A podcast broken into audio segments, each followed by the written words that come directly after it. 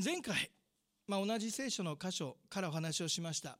この箇所からま3回に分けてですねお話しすると言いましたが、まあ、前回エピソード1あなたという花を咲かせるためのエピソード1それは神様サイズに生きるということでした。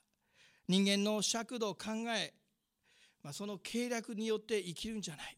神様サイズに生きることによって神様の恵みを受け継いでいくことできる。あなたという花を咲かせることできるよ。というお話アブラハムを通してま、お話を伝えましたが今日はまそこから進んでですね10節からですねイサクそしてヤコブを通してま皆さんにお伝えしていきたいと思います。あなたという花を咲かせるためにエピソード2それは人生は出会いによって変わるということです。アブラハムの約束の子供イサク彼を通して2人の子供が誕生しましたよね。エサウとヤコブですよね。イサクからエサウとヤコブが誕生しました。2人は双子だったわけですよ。しかしその双子が誕生する前に神様おっしゃるわけですね。お母さんのリベカに。兄は弟に仕える。兄は弟に仕えるってこれこの当時はねちょっとびっくりするようなことですよ。お兄さん長男っていうのがですねものすごくですねこの長子というのが、まあ、圧倒的なもう権威を持っているわけですからもうねこの兄が弟に入れ替わってしまう。これはどういうことなのか。まあちょっとこの理解不能なですねまあどういうことが起こるんだろうかって疑問を抱かせるような言葉だったわけですね。そしてその言葉をお母さんリベカまたこのヤコブは人間的な方法によって実現しようとしていくわけですね。というのは皆さんご存知だと思いますがお兄さんのエサウがお腹を空かして帰ってくる時ヤコブは食べ物をくれ何かくれっていうエサウ彼に対して食べ物あげよっか。いいよ。でもねお兄さんの持ってる長子の権利をくれよって。それと交換だったらいいよって。ヤコブという人はずるいんですよね。ずるいんですよ。また弱いんです。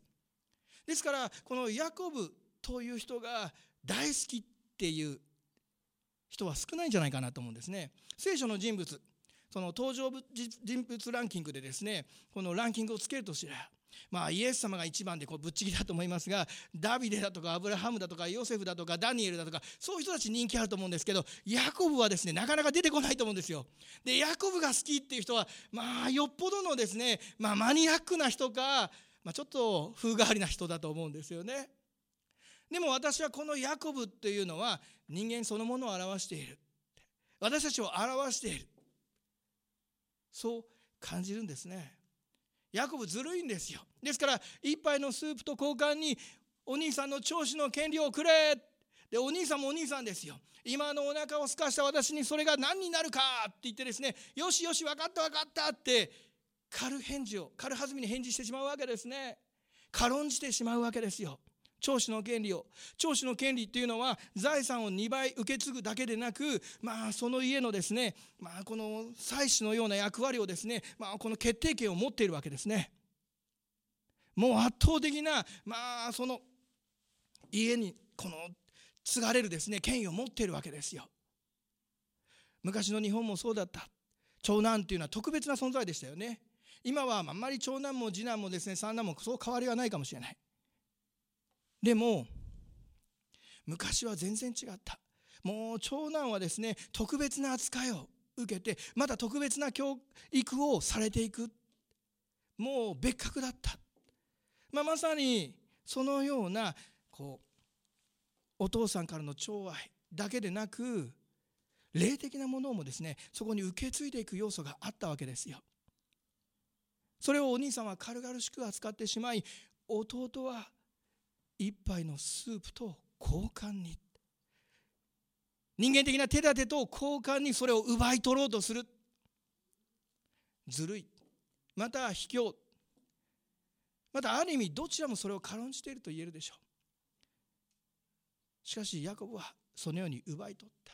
そしてもう一回同じようなことが起こるわけです。お父さんが亡くなってしまう。イサクが亡くなる。その時にアブラハムイサクと続いた。神様の祝福それをお兄さんのエサウに与えようとするわけです。エサウや。エサウや。と言ってイサクはエサを呼び寄せる。そして言いました。お前は狩りが得意でいつもね取ってくるその狩りのお肉とっても美味しい。そのねお肉を取ってきてそしてまあそれをね調理してあこのスープを作ってくれ。そしてそれを食べた後にアブラハムイサクそして続いた祝福それをエサウお前に与えると聞いてエサウはよっしゃと思ってですねもう喜んで彼に向かっていくわけですよ。でもそれを聞いたお母さんがヤコブのところに来て言うわけです。ヤコブやヤコブ今ねお父さんがこんなことを言ってたよ。だから私がスープを作ってあげるからこれを持っておいきって。いやそんなことしたらねあのお父さん怒りを燃やしてもう祝福どころか私呪われてしまう。神様の呪いを受けてしまうんじゃないか。そんなことねバレてしまいますよ。だって私肌ツルツルでお兄さんはケムクジャラですから手を触ったらすぐ分かる。そうは言いつつもお母さんがスープを作ってくれて「はい」って渡されると彼はですねまあこの手に動物の毛をつけてですねお父さんのところに行くわけですよね。そしてお父さんは「あれ早いな随分。もうその肉がこの取れて調理もできて、ね、あの私のところに来たのか。神様祝福しておられるからですよ。って言ってですねこう持っていくわけです。ヤコブは。でいやどうも声がエサウの声じゃない。ヤコブの声だよ。おかしいなと思ってイサクはちょっとお前の手を触らせておくれってヤコブの手を取りそして触るでもケムクジャラですから、まあ、この判別がつかないもうイサクは目が見えなくなってたわけですね分かった。じゃあお前を祝福しようって。神様の祝福をヤコブに与えるわけですよ。そしてほどなくしてエサウが帰ってくる。きっとエサウはですね息を切らしてですねもうねこの獲物を取れてもうね何とも言えない気持ちだったと思いますよ。よしってねもうこのアブラハムにくっついたエサウこのね祝福を受け継ぐんだって。すぐに家に入ってくるとお父さんに言うわけです。お父さん今帰りました。もう息を切らしてですねもうワクワクしてたでしょうね。でもお父さんその声を聞いてポカーンとするわけですよ。何の話？どういうこと？二人のお話のついつまが合わない。で気がついていくわけです。エサはヤコブはまた私を騙して出し抜いてまた祝福を奪い取った。彼はカーッとなるわけですよ。一度ならずとも二度までも。私を出し抜きまた私から騙し取る。そのようなことをした。お母さんの後押しが、まあ、あったといえばありました。お母さんはあまりエサウのことを好んでなかったですね。その地域のね女性たちと結婚してねなんかこう彼が、まあ、どんどんこの違う方向に添えていくってことは目に見えていた。また神様から兄は弟に仕える。そのことも心に残っていたでしょう。その約束をお母さんまたヤコブも人間的な方法で奪い取ろうとしたわけですよ。受け継ごうとしたわけですよ。ずるい汚い。でもそれが何を生みました？一見その祝福を受け取ったかのように見える。恵みを受け取ったかのように見える。人間的な方策それが方法が何を生みました？ヤコブは直ちにこの場所ふるさとを後にしなければなりませんでした。お兄さんは怒りを燃やし「己ヤコブめヤコブはどこだヤコブはどこだ?」って必死に探して回っているわけですよ。見つけたらただでは置かない。彼を殺してやるという言葉を叫び回っている。お母さんそれを聞いてまあびっくりしてですねヤコブを見つけて言うんですよ。ヤコブよ。ヤコブお兄さんはね怒ってもう今どうしようもない。あなたを失うことを私はしたくない。だからお母さんのねあのふるさとであるハラン。パダンアラムに行ってしばらく生活しなさいって。ほどなくしておお兄さんの怒りが収まったらお使いをよこして。そしてあなたを呼び寄せてあげるからって。ヤコブはもう直ちにもうふるさとを後にしていかなければならないわけですよ。もう訳がわからない。祝福を受け継いだはず。恵みをね彼はですね自分の力で人間的な方法でずるいやり方で受け取ったはず。でも彼が受け取ったものというのは何ですか？ふるさとを後にしてもう命を追われる。もう悲しみやまた後ろめたい思いやまた寂しさや苦しさでいっぱいだったわけですよ。複雑な思いを彼は抱え波乱パダンアラムへと向かっていく。しかしちょっとやそっとじゃたどり着かないわけです。彼はルズという場所にたどり着く。そこで不思議なことを経験するんです。創世記開きましょう。28章。創世記28章10節からお読みしたいと思います。ヤコブはベールシバを立ってハランへと旅立った。あるところに着いた時ちょうど日が沈んだのでそこで一夜を明かすことにした。彼はそのところの石の一つを取りそれを枕にしてその場所で横になった。そのうちに彼は夢を見た。見よ一つのはしごが地に向けて建てられている。その頂は天に届き見よ神の使いたちがそのはしごを上り下りしている。そして見よ主が彼の傍らに立っておられた。そして仰せられた。私はあなたの父アブラハムの神イサクの神主である。私はあなたが横たわっている。この地をあなたとあなたの子孫とに与える。あなたの子孫は地の地のように多くなりあなたは西東北南へと広がり地上のすべての民族はあなたとあなたの子孫によって祝福される。見よ私はあなたと共にありあなたがどこへ行ってもあなたを守りあなたをこの地に連れ戻そう。私はあなたに約束したことを成し遂げるまで決してあなたを捨てない。この場所で彼は神様と出会ったんですね。神様がそのように計画していてくださること。ああそうなんだ。自分の力じゃないんだ。また共に神様いてくださるんだって。神様と出会ったんですよ。そして安心したんです。そうか。神様してくださるんだ。だから神様に任せていけばいいんだ。彼の生き方は全く変わっていくわけですよ。このルーズ。そしてベテルという場所に名前が変わっていきますが神の恵みによってヤコブは変わる。それは皆さんがイエス様と出会うのと同じです。イエス様と出会って皆さん人生変わった。いやそして変えられ続けているはずなんですよ。そしてその中に歩んでいかなければ変えられている変えられ続けているその人生生き続けていく必要があるわけですね。またその中にしっかりとこの安心して神様に委ねていく必要があるわけですよ。神様の手の中にヤコブ自身置かれていたんです。兄は弟に仕える。恵みを受け継ぐことができるように。でも人間的なやり方でどうしてそれが実現できようか。どうやったらいいのか。一生懸命夢中になって彼は行っていた。しかしそれから刈り取ったものは彼が願っていた考えていたものとは全く違ったわけですね。そしてそれを受け取るためには神様による恵みでしかないって。神様と出会って知ったんですよ。神様と出会って気づいたんです。自分じゃないんだって。そうか主よありがとうございます。神様ありがとうございますって。彼はそこで信じて向きは変わるわけです。そして生き方が変わるわけですよ。これからハランパダンアラムに行き彼はそこで奥さんをめとりそして子供に恵まれたくさんの財産を受けて帰ってきますよね。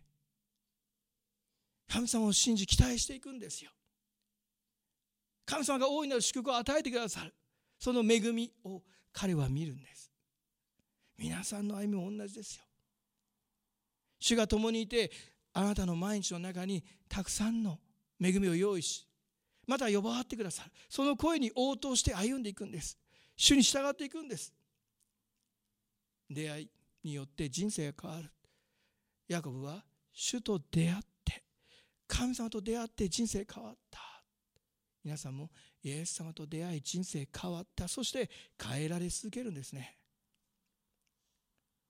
山崎武さんという今解説者で元野球選手の方がおられますが、まあ、中日ドラゴンズにですね名電から入ってそしてまあ、この初めですね活躍をして、まあ、でもこのなかなかですね監督と折り合いが合わなかったりねいろんな問題があったりとかして成績がこう伸びなくなってきたんですね。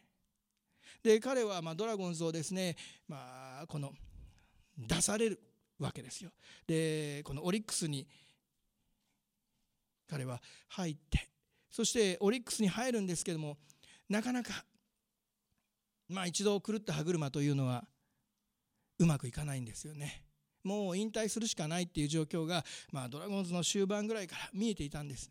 で温情でですね、まあ、オリックスに行ったもののオリックスでもやっぱりうまくいかないもうねダメだもう彼はね終わった選手だっていうふうに見られていたんですよもう誰もがそう思っていたしかし当時この楽天というチームがですね新しくできてそしてま選手を必要としていたわけです。でいろんなところからですねもうねこの選手を集めてそしてその楽天に山崎選手はまあ行ったわけですよ。監督は野村克也監督。で野村克也監督はですねこの山崎選手のバッティングを見て言うんです。山崎お前は何考えてボールを打ってるんだ。ただ来た球を打ってるだけじゃないか。山崎選手それを聞いてですねもうねずっと子供の時から野球やってますけどハッとさせられるわけです。自分は来た球をただ打ってただけだって。じゃあ監督どうやって打ったらいいんですかって。そこで質問が出てくるわけですよ。で彼のこの野球人生変わるんです。もう一度彼は日の目を見るんです。考えてバッティングをするようになるんですね。野村監督から、まあ、ID 野球ですね。分析して考えてそしてこうやって野球はやるものだバッティングはやるものだというものを教えられて彼は自分の野球人生がここで変わったって言ってるんです。で楽天でもう一度彼はホームランを取るんですね。セ・リーグ中日でホームランを取りました。しかしもうダメになっていってもうダメだ誰もが思った。しかし楽天で彼はもう一度野球のやり方というのを教えられて変わるんですよ。人生は出会いで変わる。山崎武さんは野村さん野村監督に出会ってもう明らかに変わった。今自分があるのは野村監督のおかげだってそう言ってるほど、まあ、変わったわけですが。人間同士の出会いで、まあ、これほど大きく変わるのであるあるならば神様と出会うならばどれほど大きく変わるか。また安心するか信頼を置くことができるか平安の中で生きることができるかまた神様ご自身に大きな力がある。そのことに期待することができるか。イエス様この地上に来られた時サマリアという場所を通られました。ユダヤ人というのはサマリアを通らないんです。そこを通っていくと近いんですけど交わりを持たないんですよ。かつてのイスラエルの人々。彼らは雑婚をしまた偶像礼拝をしまあね嫌っていたんです。ユダヤ人たちは。ですから付き合いをしないどころかそこを通りもしない。あえて遠回りをしていくんです。でもイエス様はあえてそこを通っていったんですね。ある時に。サマリアを通ってそしてまっしぐらに行かれた。どこに行かれたか。井戸の傍らに。そこに一人の女性がやってくるんですよ。水を汲みにもうね暑い日差しがもう差し込んでいてこんな暑い時に誰も水汲みに来ないだろう彼女はそう考えてですね、まあ、水を汲みにやってくるんですしかしそこにイエス様がいるわけですねでイエス様がですね何か私に飲ませてくれないかってその女性に言うんですね。まあ当時ですね、この男性が女性に話しかけるということもありえないことでしたし、また見知らぬ人ですからね、もっとありえないことなわけですよ。不思議な光景がそこに訪れるわけですが、この女性もですね、まあね、本当は誰にも会いたくない女性ですから、彼彼女には後ろめたい思いがありましたからね。ですから、ひっそりやってきた。で、水を飲ませてほしいって。なんだろう、この人は。って思うわけですよですから彼女はねねあなたはねなんか食うものを持っておいでにならないでしょ、ね、どうやってね私がねあなたにねなんでこう水をあげなきゃいけないのか彼女にイエス様は言うんですね。もしあなたが私が誰だか分かっていたらあなたの方から私に水を求めたことでしょって。もしあなたが私を誰だか知っていたらあなたの方から私に水を求めたことでしょうその水は乾くことのない水です。はあ乾くことのない水。もう二度と水を汲みに来なくていいって彼女は思ってですねその水をくださいその水をくださいって。一生懸命願う。でもそれは生ける命の水。イエス様を信じ恵みに生かされる。っていうことを彼女は知っていくわけですよね。今いるその夫はあなたの夫ではない。あなたはかつて5人も夫がいた。しかし今は違う人といるでしょう。イエス様は彼女のその後ろめたさまた彼女自身のその歩みというのを解き明かされてですね彼女は知るわけです。救い主が来るって私は聞いていた。それはあなたですか？イエス様はそれが私だって。彼女は人目を恐れてまた心配してこっそりと水を汲みに来たのに。イエス様信じたらどうなります？たーってみんなのところに行ってですねイエス様がね来られたってことを言うわけですよ。私にねこの私の今までの人生をね解き明かされた方がいるって。イエス様紹介するんですよ。で町の人たちは、まあ、やってきてですね。イエスも信じるんですよ。彼女はそれまでこっそり来てたのにもうイエスも信じて全く変わるんです言い方が。彼女のパラダイムがシフトするんですよ。全然変わった言い。イエス様と出会って変わった。そして町の人たちもイエス様を信じた。で町の人たちはイエス様とそこでお交わりをし一緒に過ごす中で彼らは言うんです。初めはこの女性サマリアの女からイエス様のことを聞いてそして信じたけど今イエス様と交わって私たちはあなたのことを知っているんです。直接的な関係を持って私たちは知っているんです。知ることができているんですって。一人の女性のイエス様との出会いが町全体の出会いに変わったんですよ。大きなパラダイムのシフトが一人の女性に起こってそして町全体に起こったんです。あなたがイエス様と出会ったというのはこれぐらいの衝撃ですよ。またヤコブが神様と出会ったというのはこれぐらいの衝撃ですよ。もうあなたの生き方や考え方やもう全てが変わってしまう。もうドキドキワクワクしてもう神様に期待してもう喜びに満ち溢れて生きることができる。こそこそと隠れていた人がみんなの前のと行ってですねイエス様を紹介できる。そして皆がイエス様を信じるんです。あなたはそれほどのイエス様と出会い受け取っているんです。でももし今あなたがそのそれぐらいの喜びを持っていないとするならば失っているのかもしれません。かつてそのような喜びを持っていた。忘れているんですよ。主はいつもいつもあなたにそれを与えることができる。その感動喜びを与えることができる。主が共にいてくださるから。でもあなたが違うところに目を向けていってしまうならかつてのヤコブのように自分自身で神様の恵みを知っていながらまた神様の御言葉を知っていながら何とかしてそれを果たそう。いろいろ方策を願持ってですね何とかそれを叶えようとする。でもそこから得るものは何ですか？本当のあなたの願っているものではないですよね。主といつも出会ってますか？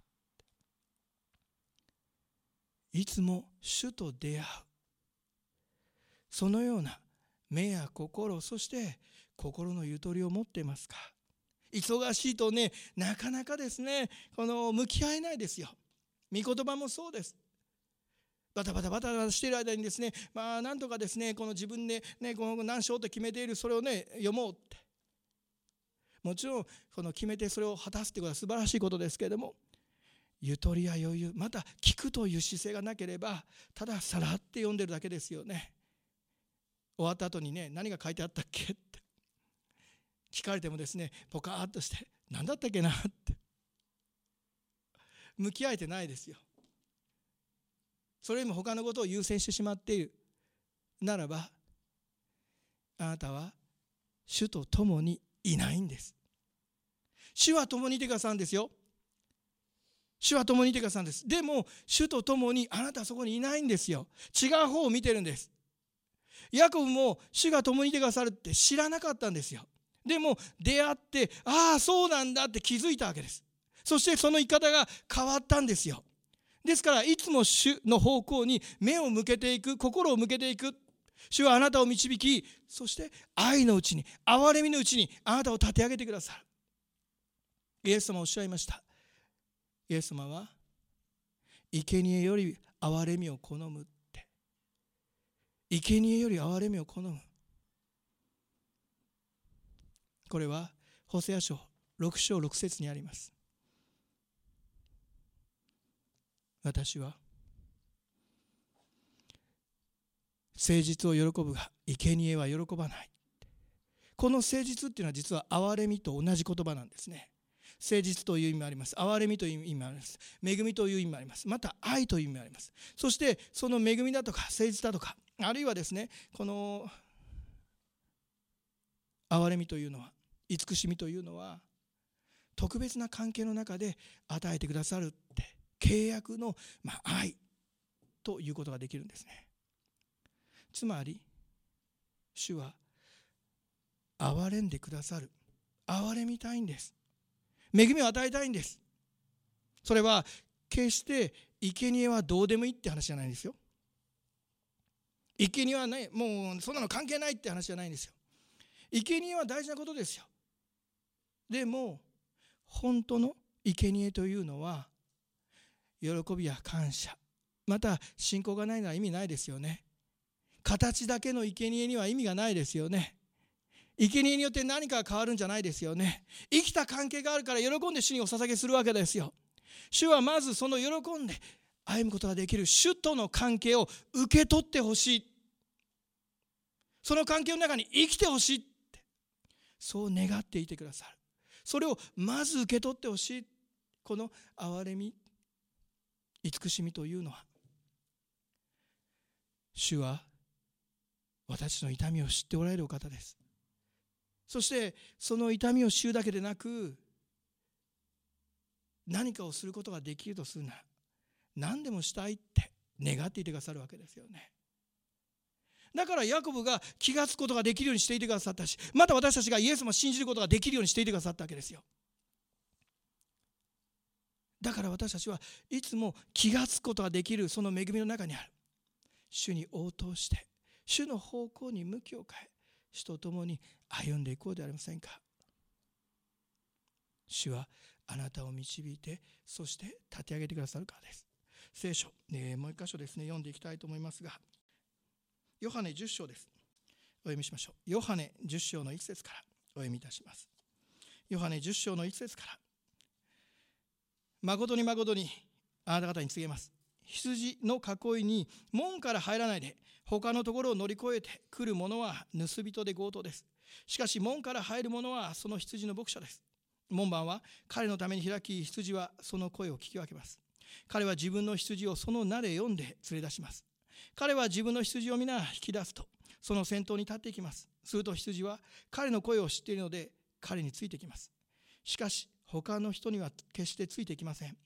かえってその人から逃げ出します。その人たちの声を知らないからです。まず羊というのはどこにいるのか。大前提としてこれ囲いの中にいるって言ってるわけですね。囲いの中に羊はいるんですよ。そしてその羊を導くために羊飼いが来られるどこからやってくるか柵を乗り越えてくるんじゃない。門からちゃんと入ってこられるんだって。で門番は、ね、あイエス様だってこれイエス様のこと言ってるんですがイエス様だって羊飼いだって分かるとその門を開いてお入れするわけです。そしてその羊は主人の声羊飼いの声を知っていますのでついていく。ついていかないその羊は本来の羊ではないっていうことですね。ちゃんと羊は羊飼いの声を知っていますから。これ何を言ってるかっていうとイエス様がこの羊を導くという話なんですがまずこの囲いの中にいるというのはこれはユダヤ人たちですよ。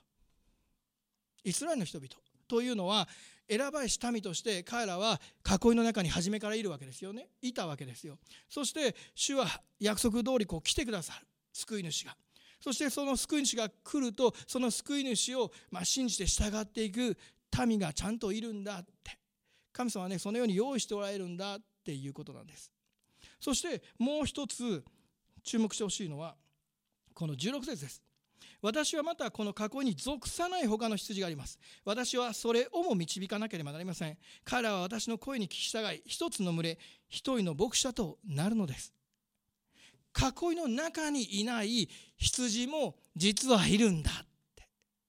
本来羊は囲いの中にいるもんですけど囲いの外にも実はいる。それをイエス様は呼ばわってくださる。つまりその囲いの外にいるというのは違法人ですよ。私たちです。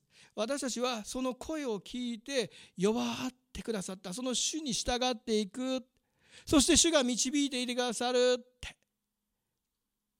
主が私たちを一つの群れ一人の牧者となって導いてくださって憩いの水のほとりへとまた緑の牧場へと。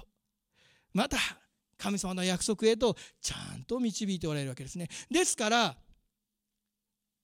ちゃんと羊は羊飼いの声を聞く必要があるわけですね。従っていく必要があるわけですよ。主は憐れみ深い情け深いお方。生贄より憐れみを好んでくださるお方。私たちが主の御声についていくことができるように十字架にかかってくださったわけですよね。そして信じ従っていくことができるようにしてくださいました。ですから私たちは信じ従っていく。主に導かれていく。主の御声に聞いていく。これが重要なわけです。しかし時に羊というのは道に迷う。勝手に行っちゃうわけです。正しいと思ってですね後についているつもりあるいは頑固ですからね羊は。こうねっちにこうね。自分ね羊飼いは向こう向ついてるのにこっちに行こうとするわけです。その時に羊飼いはどうするかというと杖を持ってチクッとするわけですね。杖の先には針がついていてチクッと横腹を刺すわけです。そうするとねこう血がほぼ行こうとしてもチクッと触りますから痛ってなって向き変わるわけですよ。またどうしても羊飼いの声を聞かない羊をどうするかというと羊飼いは羊を連れてって。そしてその羊の骨をパッって折るんですよね。なんで羊飼いはその羊の足を折るんでしょうか？骨を折るんでしょうか？もう言うこと聞かないからこの羊は。腹が立つ。もうねいつも血が方向ばっかり行こうとするし言うこと聞かないし。もうみんなの邪魔になる。だからね足の骨でもってやれ。プリッってですね折られるんですか。なんでですか。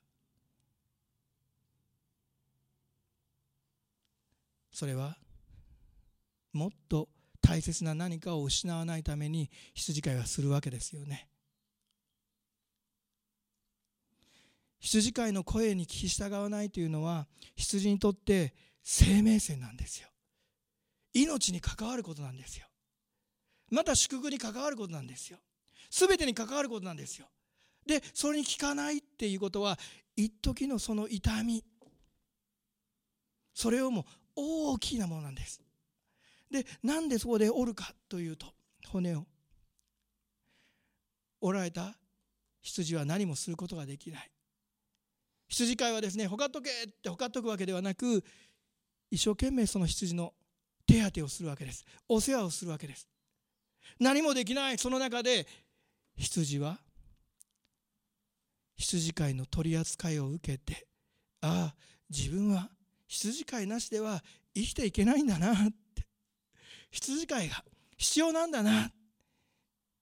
羊飼いとの交わりの中でああ私は羊飼いに頼りたいな。ああ自分は間違っていたんだ。って気がつくわけですよ。だから大切なものを失わないで済む。その一時の痛みよりも大きな痛みを失わせたくないんですよ。一時の悲しみよりも大きな悲しみ。本当の悲しみを味わわせたくないんです。それを知ってるから羊飼いはそのようにする。決して羊飼いにとっても楽しいことではないと思いますよ。あえてそれをする。そのおられた羊は初めすごいきっと叫ぶでしょうね。おられる時ねギュワーッというような。また羊飼いのことをねどんな目で見ているでしょう。でもその関係の中でああそうなんだって気がついていく。私の歩みもそうですね。神様はあなたを愛していてくださる。イエス様くださいました。失ってほしくないんですよ。素晴らしい神様の恵み。神様の愛のうちに生きてほしい。罪の許し恵みの中に生きてほしい。変えられた人生に生きてほしいと願っていてくださいそれは行いによるんじゃない。主に信頼して主に従って羊飼いの声に聞いていく。ヤコブはかつてそれを人間的な行い。人間的な技によってそれを得ることができるとそう考えたわけです。しかしそうじゃないって神様と出会い気がついていく。そして向きが変わりベテルでの出来事が起こって歩みが変わる。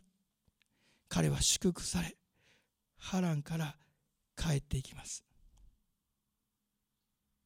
神様がその時にも呼ばわってくださったんですね。あなたのふるさとに帰りなさいって。彼はその声に従っていきます。導かれていきます。しかしどんどんどんどん自分のそのふるさとが近づくと彼の思いや心というのは震えるわけです。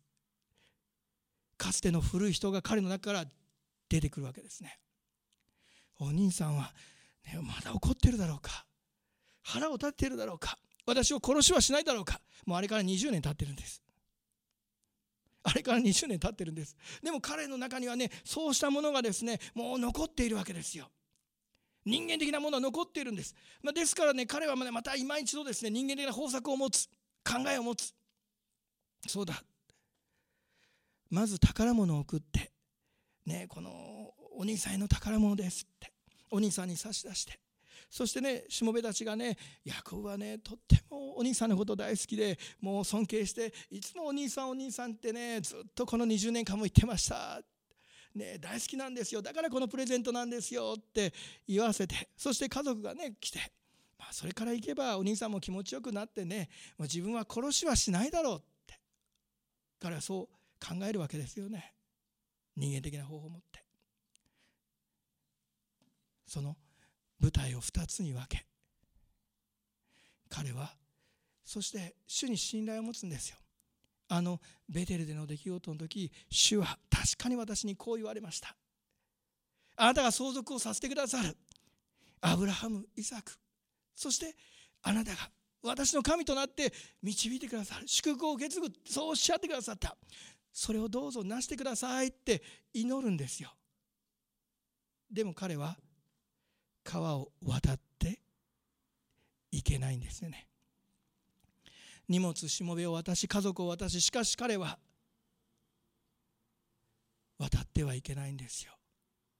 野木彼はとどまりそしてそこで格闘したってありますね。格闘したんです。どんな戦いでしょう？どんな戦いがありました？神様との戦い。神様が、まあ、ある人を送ってというふうに書かれてありますが彼は戦ったんですそこで。そして夜が明けそうになる。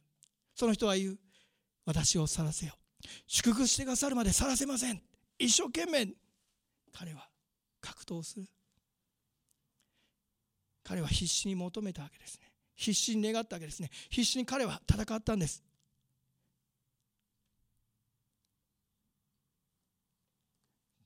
そのある人は彼に勝てないのを見ると桃のつがいを打たれるわけです。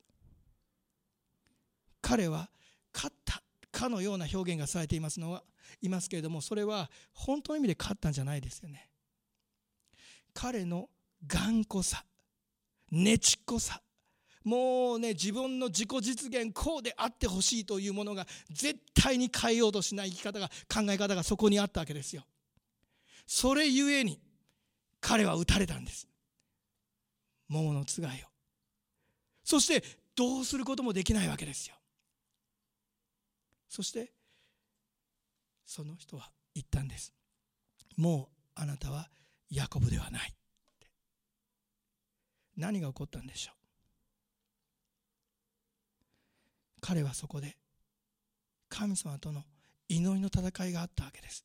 で自分の思い通り願い通りまた自分の考える通りにしてほしいって。でもそれを打たれたんですよ。絶対に譲らない。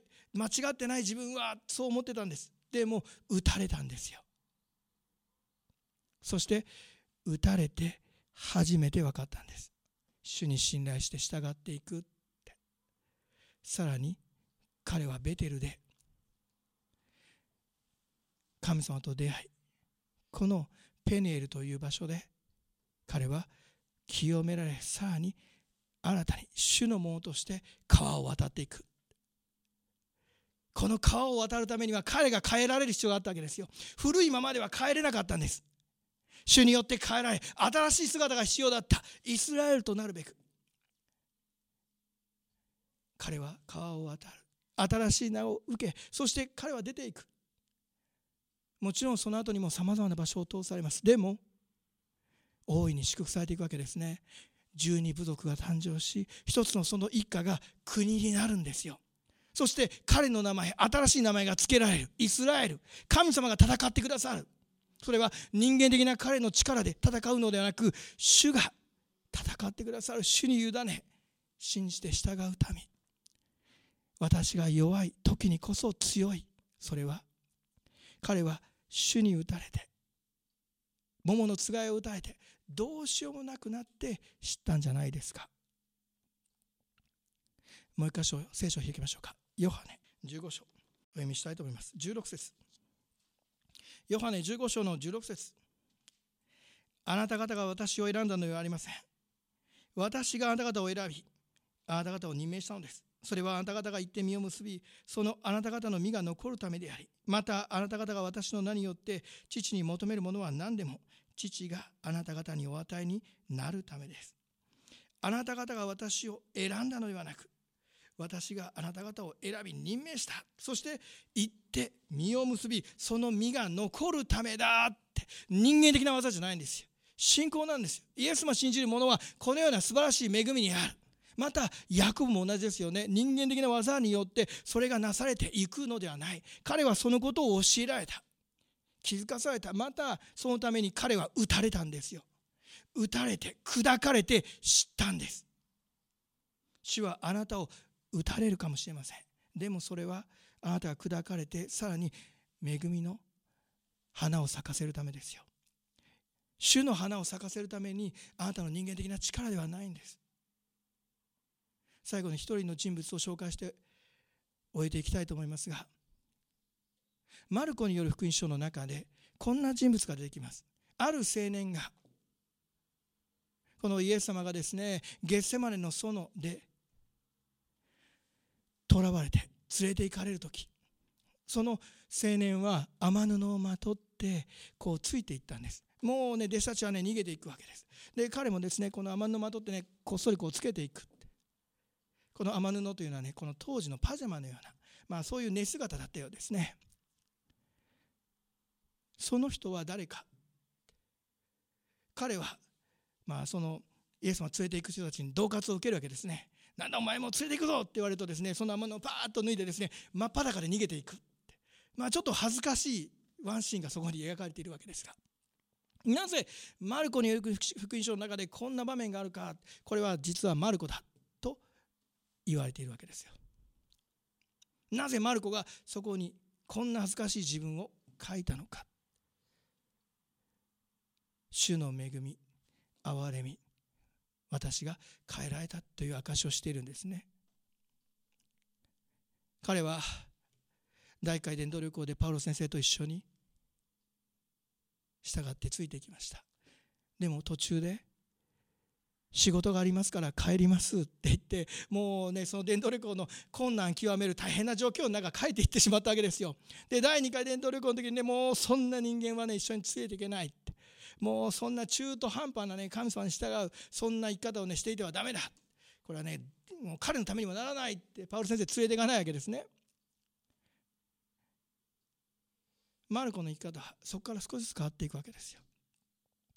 彼は裕福な人でした。そして能力のある人でした。でも弱くせっかくの持っているものを生かすことができなかったんですよね。心から主に従っていくことができない。その弱さをパウロ先生を通して神様は働かれたわけですよ。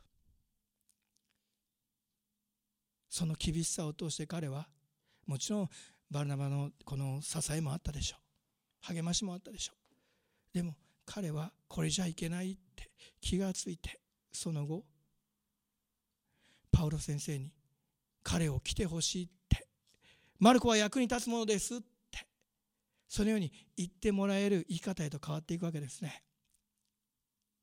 そして彼はマルコの福音書を書いていくんですが彼はペテロ先生の通訳者だったんです。ペテロ先生はアラム語は話せますがギリシャ語は話せませんでした。ギリシャ語は堪能。マルコのギリシャ語は美しいと言われています。ですからその通訳者である。マルコを通しこの福音書が残されていくわけですね。一番初めの福音書がこの弱い愚かなまだ取るに足りないマルコを通して主は表してくださるんですよ。ペテロ先生の言葉を彼は聞いて弱い。また神様に本当の意味で従うことを知らない。かつてのマルコであったならばそのような役割を持つことできなかったかもしれない。またマルコ自身も主によって私は変えられた。素晴らしい恵みを受け私は新しい人になった。その証をマルコによる福音書の中の弱い自分をあらわにして語っているんですね。イエス様を信じる人たちは変えられるんです。主は弱ってくださって変えたいんです。あなたという花を咲かせるために。それはあなたの肉的な努力や人間的なものではありません。主に信頼し主に委ね主に応答して歩んでいこうではありませんか。素晴らしい花を主は咲かせてくださる。素晴らしいイエス様との出会いすでに受け取りました。主に応答して歩んでまいりましょう。お祈りいたします。愛する天の地の神様ありがとうございます。私たちが人間的な考えや思いを持って動きやすい反応しやすい弱さを持っておりますけれどもしかし主よあなたとの歩みの中でそれが少しずつ変えられさらにあなたにあって清いものとされていくことができる恵みをありがとうございます。そして真にあなたが喜んでくださるその歩みをしていくことができる。またそのことを通してあなたの花を咲かせ実を結んでいくことができることを感謝します。それは人間的な行いではなく主よあなたによる恵みです。あなたに任せ委ね従っていく時ちゃんと花を咲かせてくださる。ヤコブがそうでした。またマルコがそうでした。聖書の中に出てくる人物。主よあなたが。そのようにしていてくださることを感謝いたします。また私たちも同じように変えられます。生きて働いておられる主その恵みを毎日の中で味わい体験していくことができますこと。ありがとうございます。イエス様の皆により信じて感謝を持ってお祈りいたします。アーメン。